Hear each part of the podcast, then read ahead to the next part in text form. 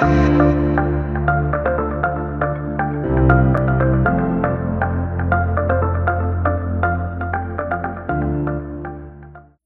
again, good morning. Thank you, Pastor Ray. Those who are leading, if by chance you are not yet in Leviticus chapter 16, would you go ahead and turn there where Pastor Ray was just reading? Genesis, Exodus, Leviticus, Leviticus chapter 16.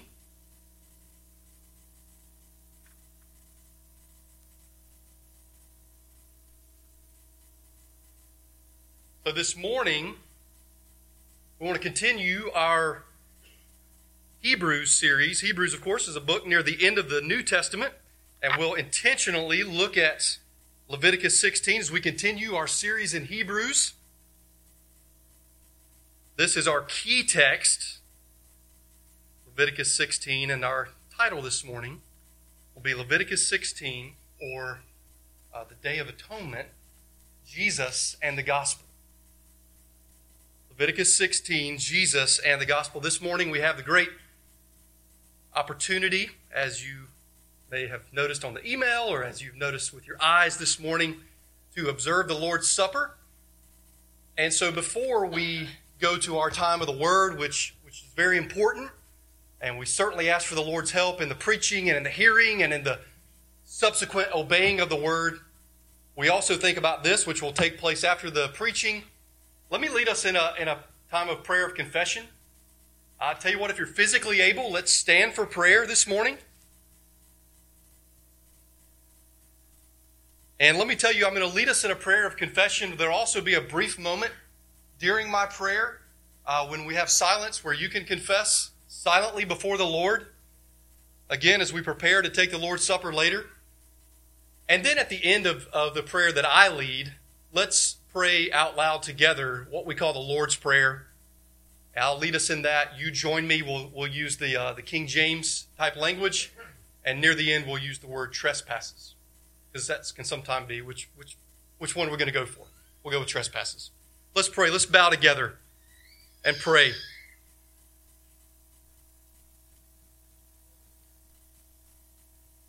Heavenly Father, how amazing that we can address you as our Abba Father, all because of Jesus, who was descended from the royal line of David and declared to be your Son by his glorious resurrection from the dead. We thank you, Lord, that you have saved us from the guilt and power of our sins by his death. But we confess that we still struggle with our sin and often fall short of your glory. We confess that the root of all our sin is that we still resist the truth of your authority and holiness because we want to do what is right in our own eyes. We confess that we often exchange the truth of your infinite glory for degrading lies and worship and serve anything and everything but you. We confess that our hearts often overflow with lust, envy, conflict, deceit, gossip, rebellion, pride, disobedience, and selfishness. We confess that we are often foolish, faithless, heartless, and ruthless. And we confess that those who practice such things deserve to die. Hear us now, O Lord, as we silently confess our sins to you.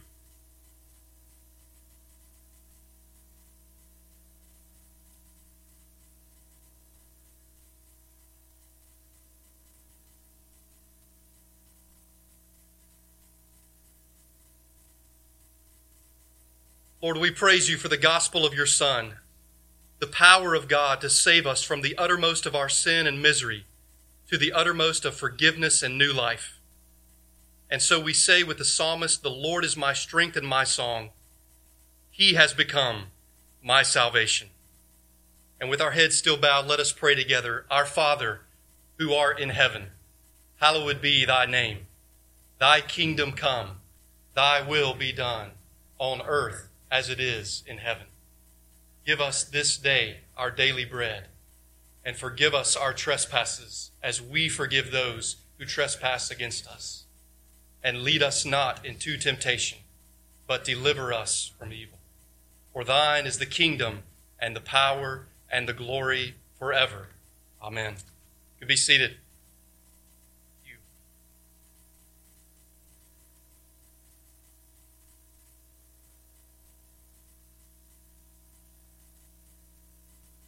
Again, with our Bibles turned to Leviticus chapter 16, the Day of Atonement.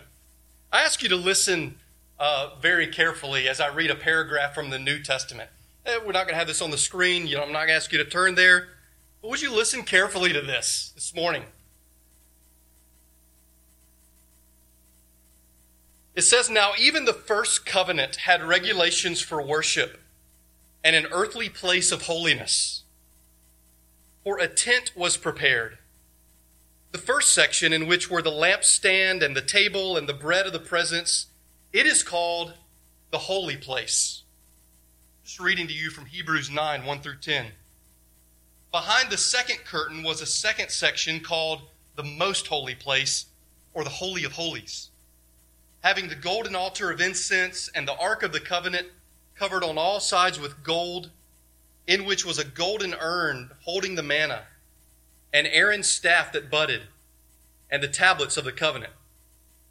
Above it were the cherubim of glory overshadowing the mercy seat. Of these things we cannot now speak in detail. I'm going to keep reading this in just a moment. What's going on here? This is a paragraph in the New Testament. It's from the book of Hebrews, and he's giving us a nice, wonderful, tight summary of a decent chunk of the Old Testament. He's wonderfully summarizing for us Exodus 25 through 31. Now listen. These preparations having thus been made, the priests go regularly into the first section performing their ritual duties. But into the second, only the high priest goes, and he but once a year, and not without taking blood, which he offers for himself and for the unintentional sins of the people. By this, the Holy Spirit indicates that the way into the holy places is not yet opened as long as the first section is still standing, which is symbolic for the present age. According to this arrangement, gifts and sacrifices are offered that cannot perfect the conscience of the worshiper, but deal only with food and drink and various washings, regulations for the body imposed until the time of Reformation. Robert Murray M'Cheyne lived, I don't know, maybe two centuries ago. Some of you have heard of that name, Robert Murray M'Cheyne. He's famous in one sense for a, a Bible reading plan, a yearly Bible reading plan that many Christians still use today. Even though some of you might know the name Robert Murray M'Cheyne, he's not one of the leading lights of church history. He's not one of your Spurgeons or Amber Thompsons or Ben Thomas or something like that. Robert Murray M'Cheyne was a famous Scottish pastor and preacher. Even though he died in 1843 at the age of 29, he was renowned for being a man of integrity and personal holiness. M'Cheyne one time said, The thing that my people need most from me is my holiness. Yet, despite this, despite how holy of a man he was, he died at age 29. He was not perfect, but he was an upright man. He pursued the Lord in all genuineness. Despite what a great man of true holiness he was, he made a remarkable diary entry towards the end of his life. He's, he's in his journal, he's in his diary. He stated this he stated his wish to spend more time in confession. In fact, he longed to set aside one whole day a month for confessing his sins to God. This is what he said in his diary. I want to, I want to set aside one day a month just for the purpose of confessing my sins to God. I'm, I'm getting this from a man named Harper, and he goes on to say this. He says, Why would a devoted Christian of outstanding godly character want to do that? Perhaps our surprise says less about M'Cheyne than it does about our complacency towards sin. I was listening to Pastor James' sermon from last week. It has something to do with this. It is easy to content ourselves with the notion that confession simply involves saying, I'm a sinner. That's easy. Confession, yes, I'm a sinner. But when we get to specifics in confession, when we get to the seriousness of our wrongdoing, as Pastor James preached last week from 1 John, and as, as I believe as he brought in the Apostle Paul, shall we Shall we sin that grace may increase? Is that what the death of Christ, is that what the death of Christ on the cross means? That we're free to just live any old way that we want? I think Harper probably has it right. I, I can't think of how I could spend one day in total confession because I'm not always as, I'm sure as I'm not always as specific as I need to be. But maybe this says more about us than it does about Robert Murray M'Cheyne. As we come to Leviticus chapter 16 this morning, again, in our series on Hebrews, and as we think about the Day of Atonement, Jesus, and the gospel, we think about one of the most significant days for us as a country. Grateful for our country. We pray for our country. We don't despise our country. We think about July the 4th, an Independence Day. And certainly one of the most significant days for ancient Israel was this called the Day of Atonement. You need to know this. Just on the, just on the basic surface level, you need to know Day of Atonement, Leviticus 16. It's actually coming up. Praise God through Jesus Christ for Christians, this day is no more because it finds its fulfillment in the Lord Jesus Christ, and specifically in the substitutionary death of Christ on our behalf. But this day remains specifically for the for the Jewish people. It's coming up, I think it's September the 25th. You may have heard Yom Kippur. Yom Kippur, the Day of Atonement. It's a it's a solemn day for them. It's a day that we pray they would see that they would come to realize is fulfilled in Messiah Jesus. But it's a solemn day for them. Um, it, it's the Passover is a humongous day for Israel and for the for the Jewish people. I, I mentioned just the great day for us, July the fourth.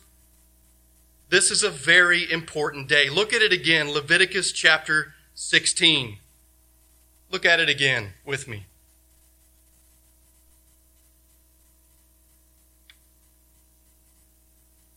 the Lord spoke to Moses after the death of the two sons of Aaron when they drew near before the Lord and died. And the Lord said to Moses in Leviticus 16:2, Tell Aaron your brother not to come at any time into the holy place inside the veil, before the mercy seat that is on the ark, so that he may not die. For I will appear in the cloud over the mercy seat but in this way Aaron shall come into the holy place, with a bull from the herd for a sin offering, and a ram for a burnt offering. He shall put on the holy linen coat, and shall have the linen undergarment on his body, and he shall tie the linen sash around his waist, and wear the linen turban. These are the holy garments. He shall bathe his body in water, and then put them on. And he shall take from the congregation of the people of Israel two male goats for a sin offering and one ram for a burnt offering. And Aaron shall offer the bull as a sin offering for himself and shall make atonements. By the way, that phrase, make atonement, is just all the time in these 34 verses. There's 34 verses. Make atonement is certainly the most frequent word or, or two words. He shall, verse 6, make atonement for himself and for his house.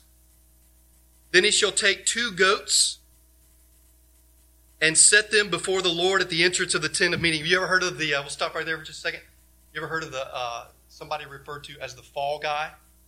The fall guy, you know, and and you may already know that we need to think a little bit about something called the, the scapegoat. We see that here, but lest we get ahead of ourselves, let's look here. Let's look in the text. This is so important.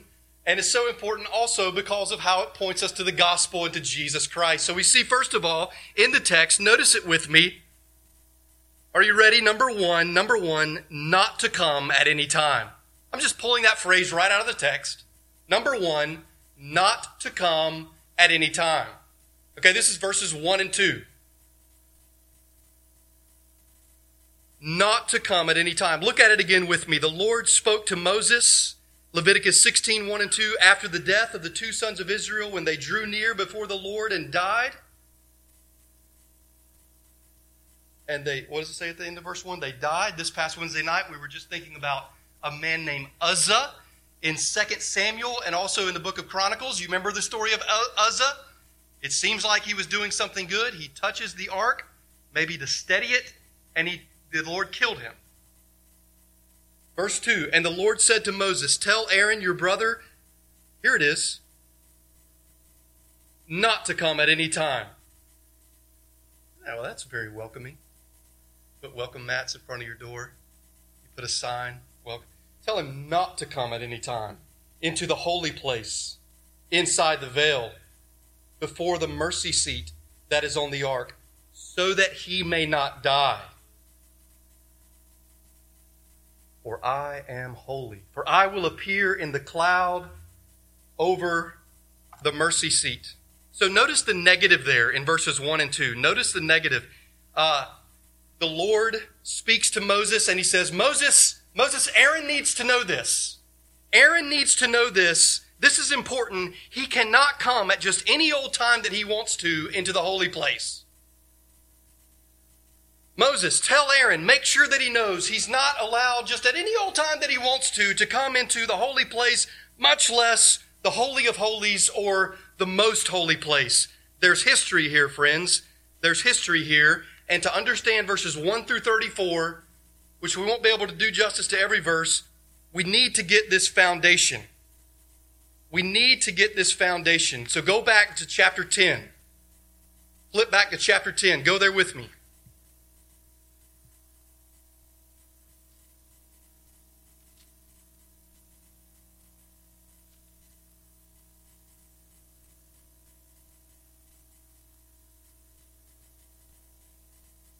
Leviticus chapter 10, verse 1. Aaron is the high priest, right? Aaron's the high priest. Now, Nadab and Abihu, the sons of Aaron, each took his censer and put fire in it and laid incense on it and offered unauthorized, or John MacArthur has a book called Strange Fire, strange fire before the Lord which he had not commanded them. And fire came out from before the Lord and consumed them, and they died before the Lord, which is to say, the Lord killed them. Then Moses said to Aaron, This is what the Lord has said Among those who are near me, I will be sanctified and before all the people, I will be glorified. Friend, you don't think God is concerned for his glory? You don't think God is jealous for his glory? And Aaron, the high priest, who's Aaron? He's the high priest and he's the daddy. He's the father. But God is holy and Aaron knows what he must do. At the end of verse 3, Aaron, what? Held his peace. Do you see that? So Nadab and Abihu, the sons of the high priest, the sons of the chief priest, are coming in. We, we, if we were to read on, they're imbibing alcohol, they're drinking. It's probably very likely that in their drunken stupor that they are going to make their way unauthorized into the Holy of Holies. But friends, Hebrews says, listen to me, our God is a consuming fire. He is holy. We must not play games with this holy God. He is holy, and I love what it says there in chapter 10. And by the way, again, this is this is in some ways why the Day of Atonement exists, why chapter 16 exists. Aaron, this is how you do it because that was how you don't do it. Because I'm holy and I will not spare because I will be sanctified and before the people I will be glorified. So, this is the crucial foundation for Leviticus chapter 16. And you just tie it back to 16.1. Let's bring, the, bring it full circle, okay? Chapter 16, verse 1. Please look at the text, or if you don't have it, listen. The Lord spoke to Moses after the death of the two sons of Aaron. That's Nadab and Abihu. That's chapter 10. That's strange fire. That's probably them going into the Holy of Holies. They're dead. When they drew near before the Lord and died. Tell Aaron, your brother, not to come at any time into the holy place. So that's point number one. Point number one is this I'll say it in a different way the door is not open. Maybe in the South more so than other places. Um, I, I, miss my mama who, who died in 2004. Maybe in the South we say more than other regions, honey, the door is always open. You just come on in anytime you want. My door is always open to you. You don't need to knock. You just come right in. This is not that. This is not that. This is verse 2. Tell him not to come in at any time. The door is not open. Number one. Number two, uncleanness. Number two, uncleanness.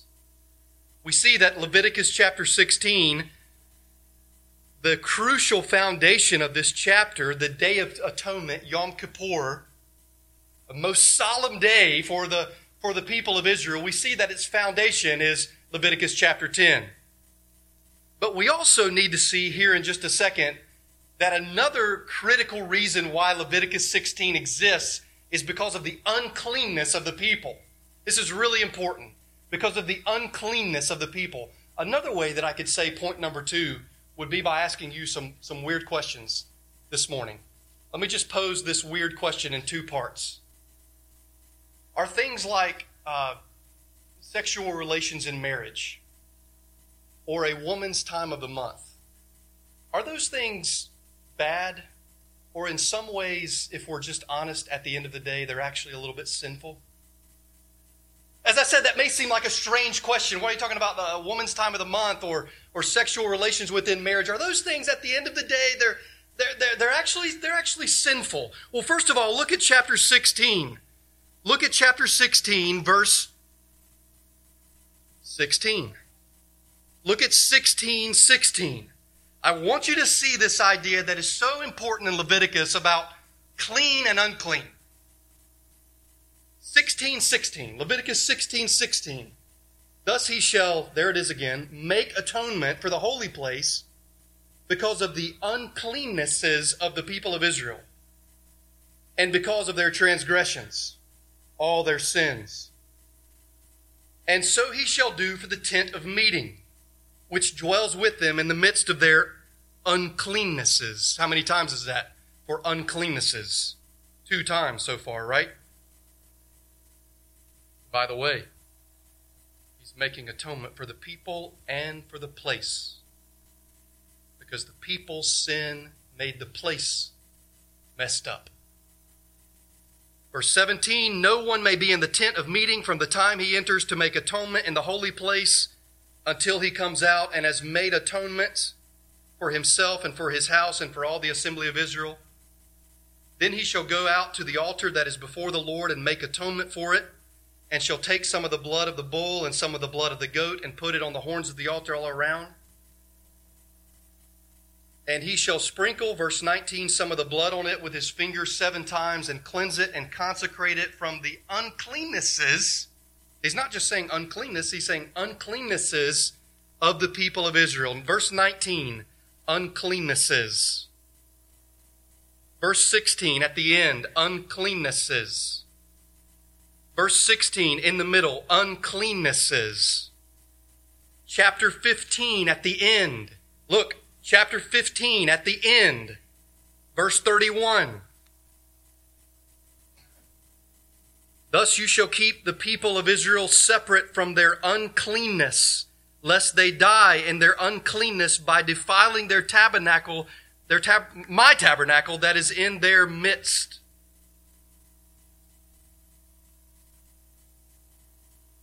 The people of God were unclean.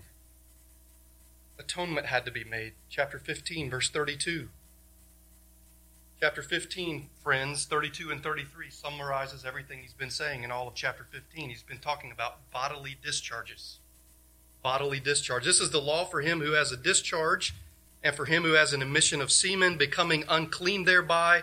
Also for her who is unwell with her menstrual impurity, that is, for anyone, male or female, who has a discharge, and for the man who lies with the woman who is unclean. That's why I pose that question because we see this is actually very, listen to me, this is very important in chapter 16. This is why atonement needs to be made because God is holy. God is holy. His people must be holy. And there is this distinction between clean and unclean. We see it clearly in chapter 16. We see it in the whole book. We see it in a way that makes us blush, perhaps in chapter 15 with these bodily discharges. Listen, I get this from a, a pastor. I found it very helpful. Listen to this. To understand this idea of clean versus unclean, it might be helpful to picture a graph, a great big circle called clean. Almost everything in life would be inside the circle. This was the normal state of most things. By the way, if you say that sexual relations inside of marriage are, at the end of the day, kind of bad or even sinful, you're going against the New Testament and the Creator and God and the Bible.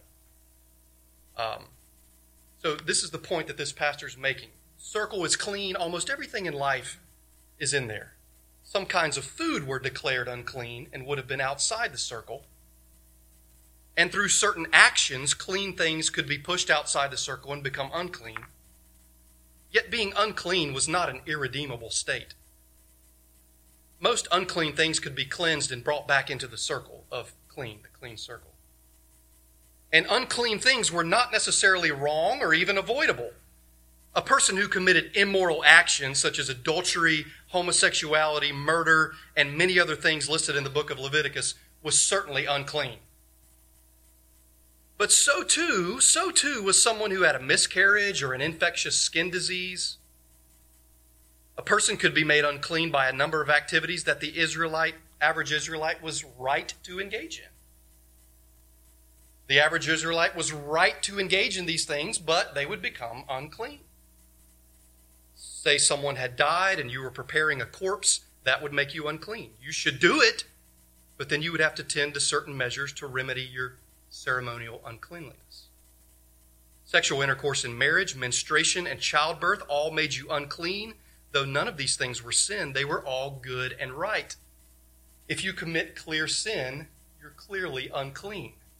But not all things that make you unclean, according to Leviticus, are sin. Sin makes you unclean, but not all things that make you unclean, according to Leviticus, are sin. Some of them are normal and right and good. And we see here in Leviticus chapter 16 this drumbeat over and over and over again the uncleannesses of the people of Israel. The uncleannesses of the people of Israel. And again, God is holy, so it's not just the people who need atonement or covering, atonement or covering for their sins, it's the place.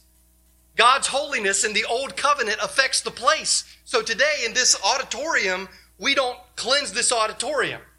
But the tabernacle, of which we read about earlier in Hebrews 9, 1 through 10, again, such a great summary, the tabernacle, the place it's very clear here. He's making atonement by the blood of animals for people and for place. The people were unclean. And the Lord has special and specific provisions for their uncleanness. Point number one the door is not open. The door is open one time a year for one person if he follows the right procedure. You with me? This is not in the Bible. You've heard this a lot, maybe. Maybe it was true. It's not in the Bible that the high priest went into the Holy of Holies and he had a rope tied around his waist or a rope tied around his foot. That's not in the Bible. Doesn't mean that it definitely didn't happen. Maybe it did. If it's true, then what it shows is the seriousness with which Israel thought about the Day of Atonement because it was a real threat. Even if you're the chief priest who's not who's not like your sons getting drunk and wandering into the holy of holies, even if you're a good guy, if you don't follow the Lord's commands, he may very well kill you because he's holy. The door is not always open. Number two is uncleannesses. Uncleannesses. But then we just need to make sure, without looking at every verse, we just what what what's the message of Leviticus 16? And Leviticus, these 34 verses. What is the I've already told you it's it's Yom Kippur, it's the Day of Atonement, it's a solemn day, it's a day, it fascinates me as it probably does you. You have these other animal sacrifices, you have you have a bull, you have a ram, but the, of course, the thing that many people find most interesting is the thing that I do is at the centerpiece, you have these two goats, right? You have two goats. And so he is to choose by casting lots two goats from among the people of Israel. If you're familiar with this at all, you know this. If not, that's okay. But there's these two goats. One is to be used as an offering of purification for the sins of the people, and one is typically called in the King James, and I agree with this, it's called the scapegoat. You can see in the in the footnote of your Bible, you can see that people, this word that Pastor Ray read, Azazel. We'll look at it again in just a second. Azazel. Azazel. What is that? There's a, even a sense which today we don't fully know, but I go with the scapegoat. So one of the, there's two goats, one of them dies, and it's like it's a, it's a typical sacrifice, typical animal sacrifice, where it's slaughtered and offered on behalf of the people, and the other one the other goat that we call the scapegoat, the high priest puts his hands on the head of the scapegoat. And then in front of the people, he sends it away by a man who is in readiness.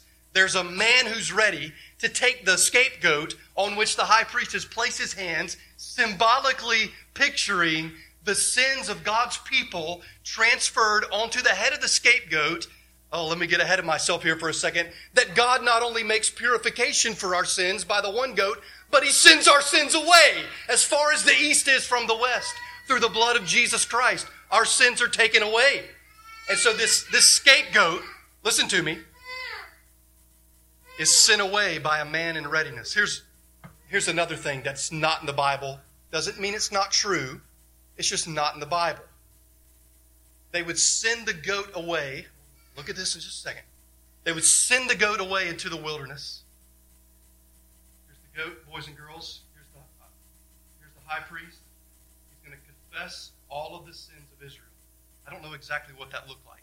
He's going to confess all of the sins of Israel while his hands are on the head of the goat. I don't, does that take three hours? Or, and then he sends the goat away. And this is not in the Bible, but some say that then they, the man in readiness takes the goat to a ledge, pushes him over the ledge. If that's true, that's so that the goat could never come back into the camp. If that's true. So that he could never come back into the camp. The point is that the sins of the people, only for one year, only for that day, are sent away. It's a new start. It's a brand new start. This whole 34 verses is thankfully summarized in verses 6 through 10. 34 verses is the author kind of, kind of helpfully summarizes everything in verses 6 through 10.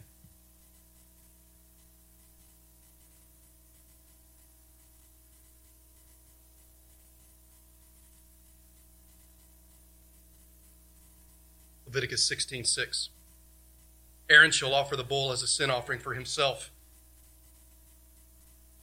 He's got to, he's got to start with himself and his family, or else he's going to mess the whole day up and shall make atonement for himself and for his house. Later on today, you go home and just underline every time, make atonement. This chapter is about substitution. Verse 7 Then he shall take two goats and set them before the Lord at the entrance of the tent of meeting.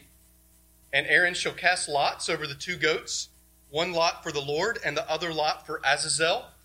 And again, what is Azazel? Is that a place? Is that is it a demon? Is it is it scapegoat? Scapegoat is what I think it is. And verse 9 And Aaron shall present the goat on which the lot fell for the Lord and use it as a sin offering. Verse 10 But the goat on which the lot fell for Azazel shall be presented alive before the Lord to make atonement over it, that it may be sent away into the wilderness to Azazel. Now, glance down at verse 20. Look at verse 20. And when he has made an end of atoning for the holy place and the tent of meeting and the altar, he shall present the live goat, scapegoat, and Aaron shall lay both his hands on the head of the live goat and confess over it all the iniquities of the people of Israel. See that? And all their transgressions, all their sins. And he shall put them on the head of the goat and send it away into the wilderness by the hand of a man who is in readiness. We're not going to look at this today, but that man, was that man doing something good or bad? That the man in readiness, look at it. He was doing something good, right? What a privilege that would be. He became unclean. He was not doing something sinful. He had to bathe himself and cleanse himself when he came back. Verse 22. The goat shall bear all their iniquities on itself to a remote area, and he shall let the goat go free in the wilderness. So maybe not the cliff, right? And then let's just glance down at verse 29. Look at the word. Piper says, Look at the book.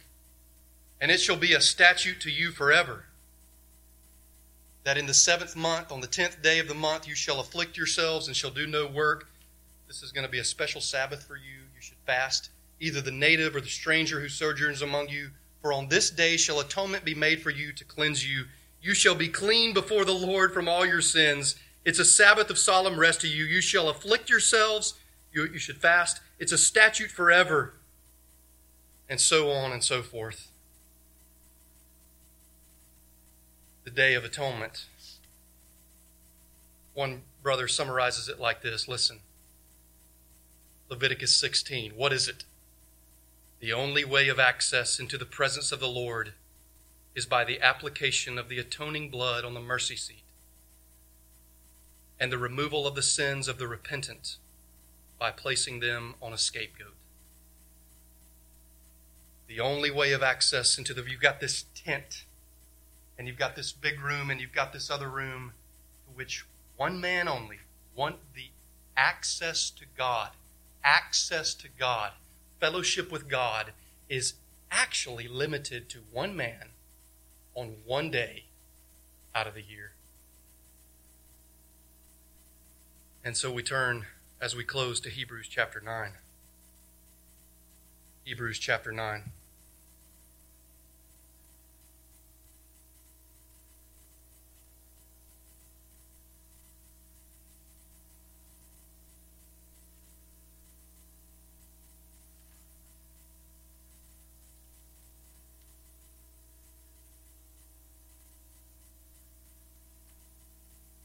You need to remember that this perfectly and beautifully points to the death of Christ. Remember and consider at home the hymn, The Power of the Cross. Let that be a help to you perhaps this week. Remember that Leviticus 16, if it's about one thing, it's about sacrifice, yes, but it's about substitution. The animal, the clean animal, without spot or blemish, in the place of the people. So we are talking about sacrifice, we're talking about substitution, we're talking about the scapegoat. There's three S's scapegoat, sacrifice, substitution. Hebrews chapter 9, verse 11. Hebrews chapter 9, verse 11.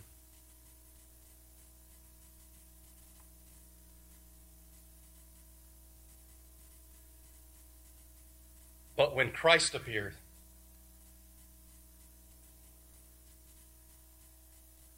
But when Christ appeared as a high priest of the good things that have come, then through the greater and more perfect tents, not made with hands, that is, not of this creation, he entered once for all. That's it. That's it. He entered once for all into the holy places, not by means of the blood of goats and calves, but by means of his own blood, thus securing an eternal redemption. Let me reason with you guys. Let me reason with you. Verse 13 For if the blood of goats and bulls and the sprinkling of defiled persons with the ashes of a heifer sanctify for the purification of the flesh, how much more will the blood of Christ, who through the eternal Spirit offered himself without blemish to God, purify our conscience from dead works to serve the living God. That's what you and I need this morning. We need, listen, friend, you and I need a quickening. You need a quickening. You need to be quickened from death to life if you haven't been. You need to look to Christ, who is the Lamb of God. Behold, John 129. Behold, the Lamb of God who takes away the sins of the world. Our consciences are stained. Our consciences are bad. We live and we serve ourselves. We serve a God who is no God, dead works, and we're saved unto good works by the only work that is supremely good, which is the work of Christ. This is life. This is the, this is the good life to follow Jesus Christ and to live by his grace in all kinds of good works. Not so that we get any glory, but we get all the glory to God through Jesus Christ by the Holy Spirit. And it's a life lived in service of others in the church first and foremost, and then the world, and in praise to God. It's a life of freedom. It's a life of freedom, a clear conscience, a clear conscience through the blood of Jesus Christ. No more dead works. No more dead works. You can serve the living God. Therefore, verse 15, he is the mediator of a new covenant, so that those who are called may receive the promised eternal inheritance. I need to linger with you for a moment. I need to linger with you. Go back to Hebrews 9 6. Look at this. This is beautiful. Hebrews 9 6. These preparations having thus been made, the priests go regularly into the first section, performing their ritual duties. Told you this is like an amazing summary. You still need to read the Old Testament, but man, what a gift this is. But into the second only, the high priest goes, and he but once a year, and not without taking blood, which he offers for himself and for the, now this is interesting, for the unintentional sins of the people. By this, the Holy Spirit indicates that the way into the holy places is not yet open as long as the first section is still standing, which is symbolic for the present age. According to this arrangement, the old arrangement, the old arrangement, gifts and sacrifices are offered that cannot perfect the conscience of the worshiper, but deal only with food and drink and various washings, regulations for the body imposed until the time of Reformation. Jesus Christ. Jesus Christ.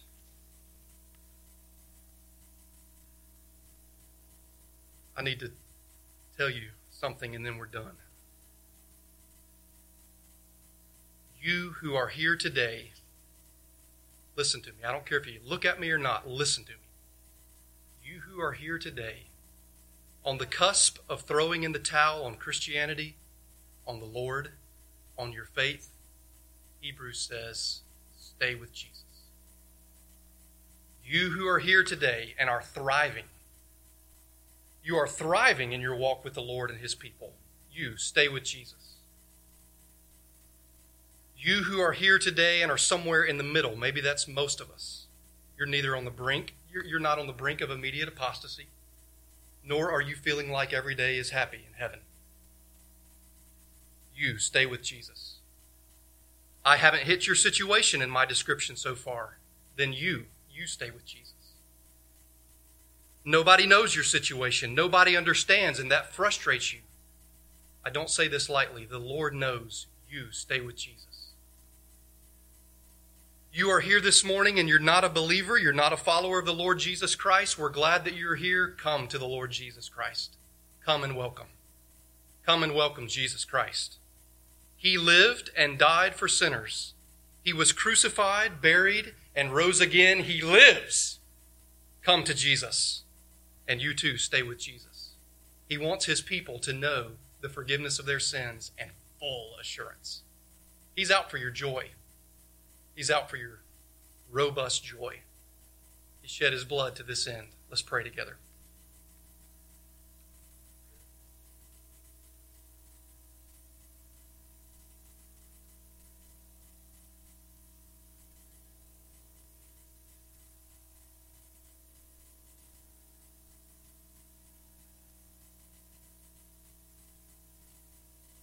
Lord, we pray for your help as we come and as we prepare for this table. Lord Jesus, that you have spread by living a perfect life, being born of a virgin,